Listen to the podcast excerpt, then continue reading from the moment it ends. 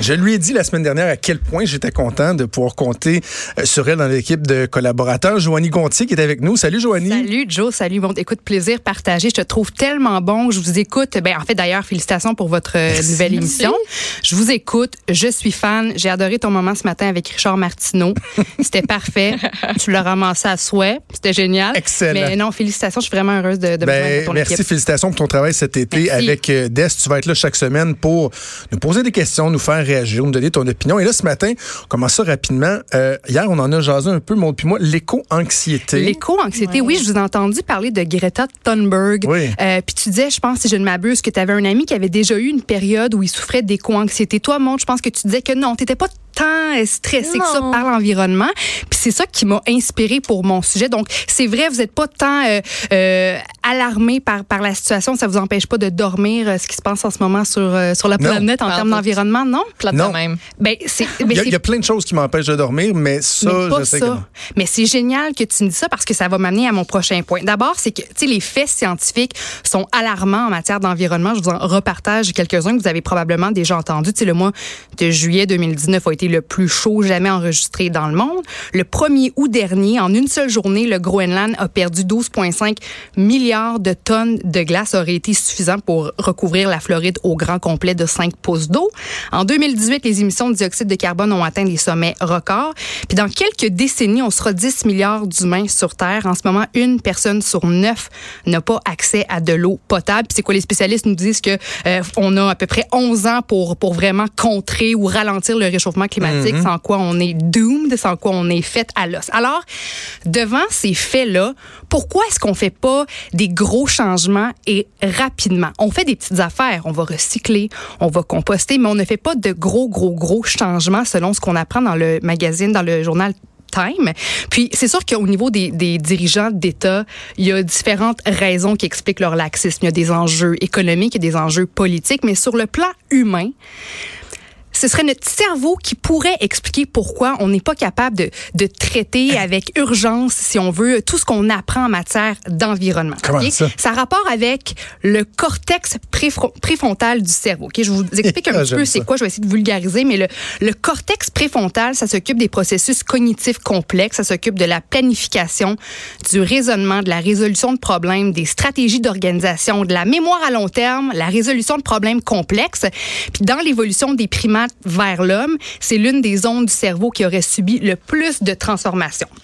Alors, dans le Time, ce qu'on apprend, c'est qu'il y a des scientifiques qui ont fait passer des scans de cerveau à plein de participants. OK? Donc, tu es dans le- la machine, l'espèce de d'imagerie par résonance magnétique, Joe, puis je te demande de penser à toi. Quand tu penses à toi, dans le moment présent, ton cortex préfrontal s'allume à fond. Quand je te demande de penser à tes proches, mettons tes enfants, ton cortex va s'allumer, mais un petit peu plus faiblement.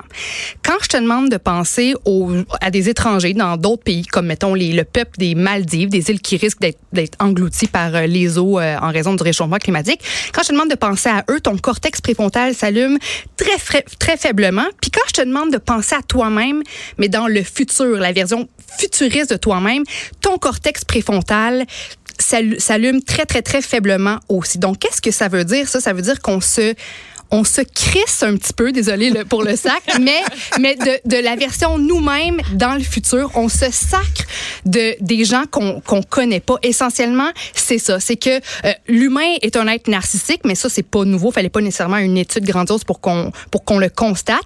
Mais la chercheuse principale de l'étude, Jane McGonigal, explique que pour pour notre cerveau, le nous du futur, c'est comme un étranger dont on se fout. Alors si on se fout du nous du futur et des étrangers à travers le monde qu'on connaît pas, ben là c'est difficile d'être préoccupé par le sort euh, par le sort des générations futures. Et ça doit pas tendre à s'améliorer parce que de plus en plus, on est dans, dans, dans l'instant présent. Puis tu sais, ce que tu dis est tellement vrai.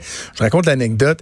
Ma blonde puis moi, on y est souvent avec ça. Puis je pense on avait pris ça dans la série How I Met Your Mother, euh, Ouais. un peu un Friends euh, des temps modernes. là, où on- quand on a un- une question à laquelle on n'a pas de réponse, là, que ce soit aussi futile que l'épicerie ou comment on va s'arranger telle, telle, telle journée, on va dire That's a problem for future Mel and future Joe. C'est ça. C'est notre façon de dire, gars, on va le pousser par en avant parce que quand je pense au problème qu'on va avoir dans deux semaines, on dirait que ça me dérange moins que si je me dis, hey, là, dans, dans, dans, dans l'instantanéité, là, j'ai un problème que je dois régler. Ben Joe, c'est exactement ça le problème. Puis les gros changements qu'on doit faire aujourd'hui pour combattre les changements climatiques vont générer des résultats qui vont vont se sentir quand toi puis moi, on va être mort. Là. On a 31, 38 ans, je pense que je t'entendais dire. Quand on va vraiment pouvoir sentir les résultats positifs de nos actions d'aujourd'hui, on sera pas là. Et il y a un, euh, un sociologue de l'université Yale, Wendell Bell, qui dit un sacrifice fait dans le présent pour la survie dans le futur, c'est un cadeau à sens unique. Donc, nous, les humains, on aurait du mal à, encore une fois, pardonner le terme, mais se faire chier aujourd'hui en sachant qu'on pourra jamais récolter le fruit de nos, euh, de nos efforts. C'est égoïste, hein, s'il vous plaît. Oui, c'est dire que moi, ça aura aucun impact sur ma vie, fait que pourquoi je le ferais? Ben, ah, eh, ben, c'est exactement ça, mais c'est ça. OK, ben, ben, la vérité, elle, elle, est dure, mais, c'est un peu ça. Elle est dure. Puis avant de vous poser quelques questions, il y a euh, un professeur en éthique de l'Université de New York qui a proposé une idée spéciale. C'est Samuel Scheffler qui suggère qu'on mette sur pied une organisation dont le but serait de représenter ceux qui n'existent pas encore, donc les générations futures. Parce que si on pense aux, aux Nations Unies, ben, le but des Nations Unies, c'est de protéger absolument tous les humains sur Terre. Mais les humains qui existent en ce moment, il n'y a pas d'organisation qui se préoccupe, qui, qui représente la voix de ceux qui ne sont pas encore nés c'est un petit peu spécial comme idée à mon avis. Ben, mais, un, peu. Mais même pas un fœtus là, juste comme cette personne-là n'existe pas. C'est ça, la voix, la voix des générations futures. Mais Richard Martineau capoterait, là, parce qu'on parlait de lui tantôt, lui, il arrête pas de dire que les lobbies parlent, disent parler au nom de gens, mais qui représentent pas vraiment. Imagine c'est un lobby qui parle au nom de gens qui n'existent pas les encore. Les gens du futur en général, tu sais pas les femmes du futur, les enfants du futur, les hommes du futur, les, les gens. Mais tu sais, je fais un parallèle. Tu sais pourquoi c'est difficile des fois de se mettre au régime ou de faire du sport? C'est parce que le nous dans le moment présent, c'est pas le le, nous dans le présent qui va récolter les bienfaits tout de suite. C'est le nous du futur. faut faire un régime. Ça va être vraiment moche pendant des semaines, voire des mois. Puis après ça, le nous du futur va, va avoir droit à ces beaux résultats-là. Au moins de sachant que dans deux, trois mois, on va récolter le fruit de, de nos efforts. C'est parfait. Mais là, quand on pense au, à la lutte des changements climatiques, c'est, je veux dire, c'est pour des générations, nos, les enfants de nos enfants, de nos enfants.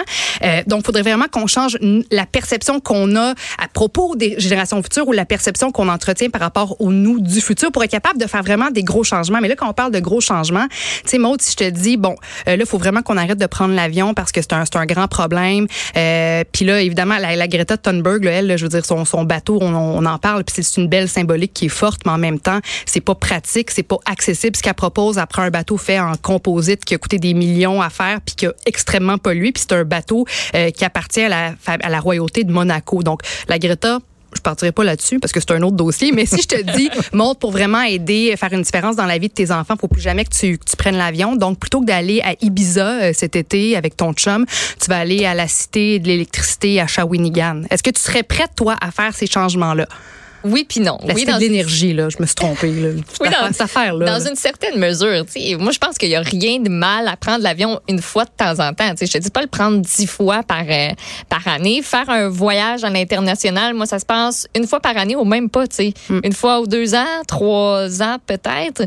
Mais c'est beau chez nous, puis, mais même à ça si je vais à Shawinigan, je prends mon auto. Tu sais, ça revient à ce que tu disais hier, Jonathan. Je prends mon automobile, j'y vais. Ça consomme aussi. Il n'y a rien qui est zéro émission. Il n'y a rien qui est vert complètement. Hmm. le problème, c'est que souvent, j'ai l'impression qu'on ne prend pas le problème. Le problème, c'est qu'on ne prend pas le problème du bon bord. C'est-à-dire que le voyage en avion, au lieu de se dire ça pollue, faut arrêter de voyager, on devrait se dire comment on peut faire un maximum pour que l'aviation pollue moins, comment on mhm. peut euh, susciter des avancées technologiques, appuyer la recherche et tout ça pour que de, de, de, d'année en année, l'avion pollue moins?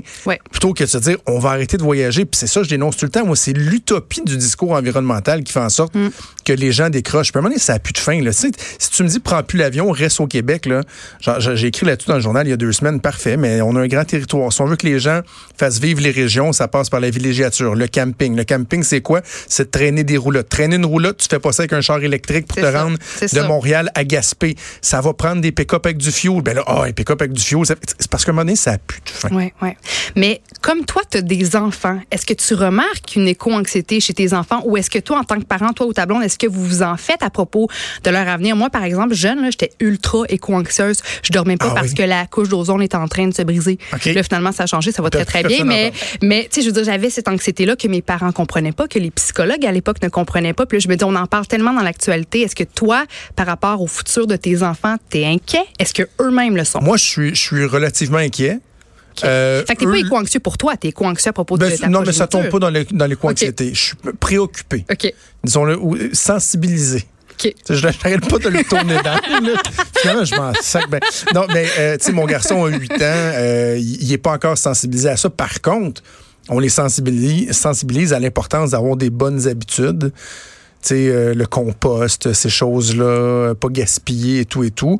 Mais c'est pas vrai que mon garçon de 8 ans, qui déjà, je trouve, a tellement d'éléments autour de lui qui sont anxiogènes, fait qu'on leur pousse tout le temps dans le cul, la performance, etc., etc., que c'est pas vrai qu'en plus, je vais aller le faire euh, s'empêcher de dormir le soir en mm. disant que Gaïa est en train de mourir. Oui, ouais. mais en tout cas, les psychologues remarquent à quel point le nombre de jeunes éco-anxieux a augmenté. Puis en terminant, si j'ai rapidement quelques instants, je voulais juste vous dire qu'il y a un groupe aux États-Unis qui a été créé en 2018 qui s'appelle Birth Strike, euh, qui justement affirme haut et fort leur refus d'avoir des enfants en raison de tout ce qui se passe dans le monde, le fait qu'il va y avoir des plus de feux de de sécheresse, de ci puis de ça. Puis il y a même en mars dernier et aussi Alexandra euh, Ocasio-Cortez qui a mhm. même écrit sur euh, ses, devant ses 3 000 millions, 3, pas, 3, pas 3 000 millions, mais 3 millions d'abonnés sur Instagram. Elle dit dans un contexte où il y a un consensus scientifique qui révèle que la vie de nos enfants risque d'être très difficile dans le futur, est-ce toujours OK d'avoir des enfants? Toi, là, ah. si, aujourd'hui, là, si aujourd'hui t'avais, je te pose la question, aujourd'hui, tu n'en as pas d'enfants. Mettons que tu n'en as pas d'enfants. Est-ce que tu en as? Est-ce que tu n'en as pas?